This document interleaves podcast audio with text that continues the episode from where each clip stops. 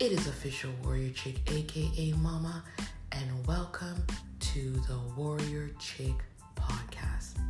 A couple of days ago, I was watching a movie on Netflix with uh, Viola Davis. Everybody knows she's an incredible black actress, and she was a teacher for this school and one of her students were struggling with the decisions to like you know stay out of the gang versus doing good in school and doing your work and he was struggling you know peer pressure you know wanting to be with his friends who were in the gang but you know viola davis being the teacher could see that he had potential in him and you know she called him into his into her office one day and said to him,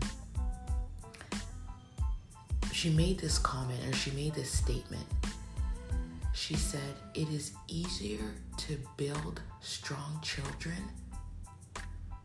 than to rebuild broken men. I'm going to repeat that. It is easier to build strong children than to rebuild broken men. And when she said, made that comment, to the little boy as he walked out the door before he walked out of her office. I paused the movie and I thought about that. And it is so true. If you look at our society right now, there's so much broken men. Men are broken, women are broken. And if you look at our children, most p- kids right now in this generation 2021, they're being raised in broken families either their mother's not there or their father's not there. You know, we have to, especially as mothers, because my son was raised in a single family home. Like I, I was a single mother, but I didn't raise him as a broken child. He didn't develop the characteristics of quote unquote what everybody's society says as a black single mother, you know what, your child is not going to be good or he's going to be in drugs and all this type of bullshit. And that's uh, statistics and that's just what society says, right?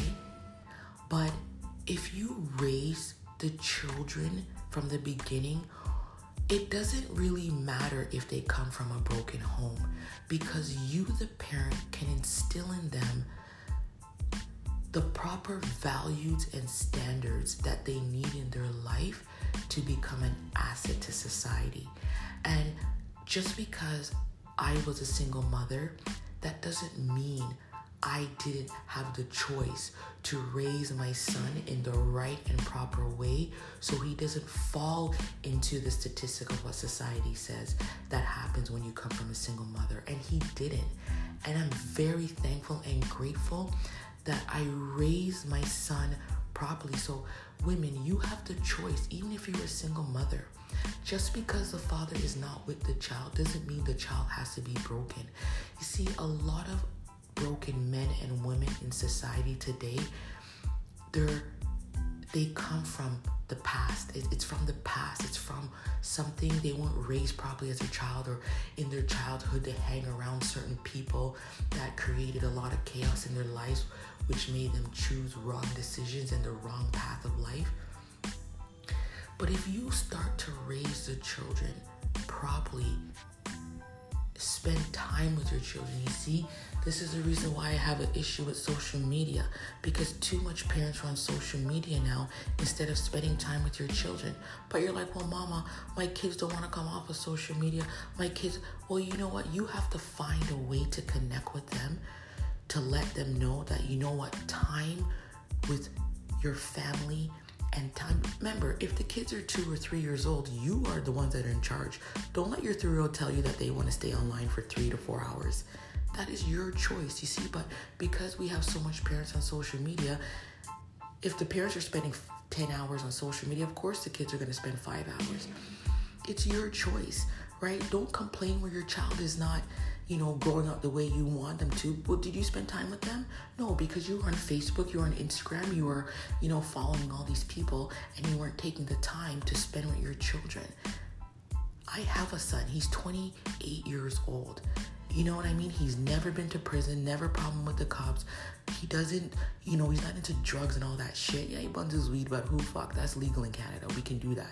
And that's that's that's herbs. That's from the ground. So I don't have a problem with that. Right? But I was in a situation like I remember when my son was in grade 10 and I went to his parent teacher meeting and his English teacher said, Miss Beery, if we can get Devonte past grade 10, he will be okay. Because that was such an impressionable time of kids' life. Grade 9, 10, it's so impressionable. They, they have so much prayer pressure. So we said, if we can just get him past grade 10, he will be fine. And you know what? We did it and he was fine. It wasn't me alone, it was the teachers that helped because they saw something special in Devonte. Because why? He was raised properly. And that's your responsibility as a parent to raise your children proper, properly. Stop giving the responsibility to social media. Stop giving the, the responsibility to the government. It is your responsibility to raise your children so they can become an asset to society instead of a liability to society. Anyways, guys, let's stay connected by continuously listening to the Warrior Chick podcast. Share with your friends and family or any women that needs uplifting throughout the day. It is official Warrior Chick, aka Mama. Love you all. Signing out from the Warrior Chick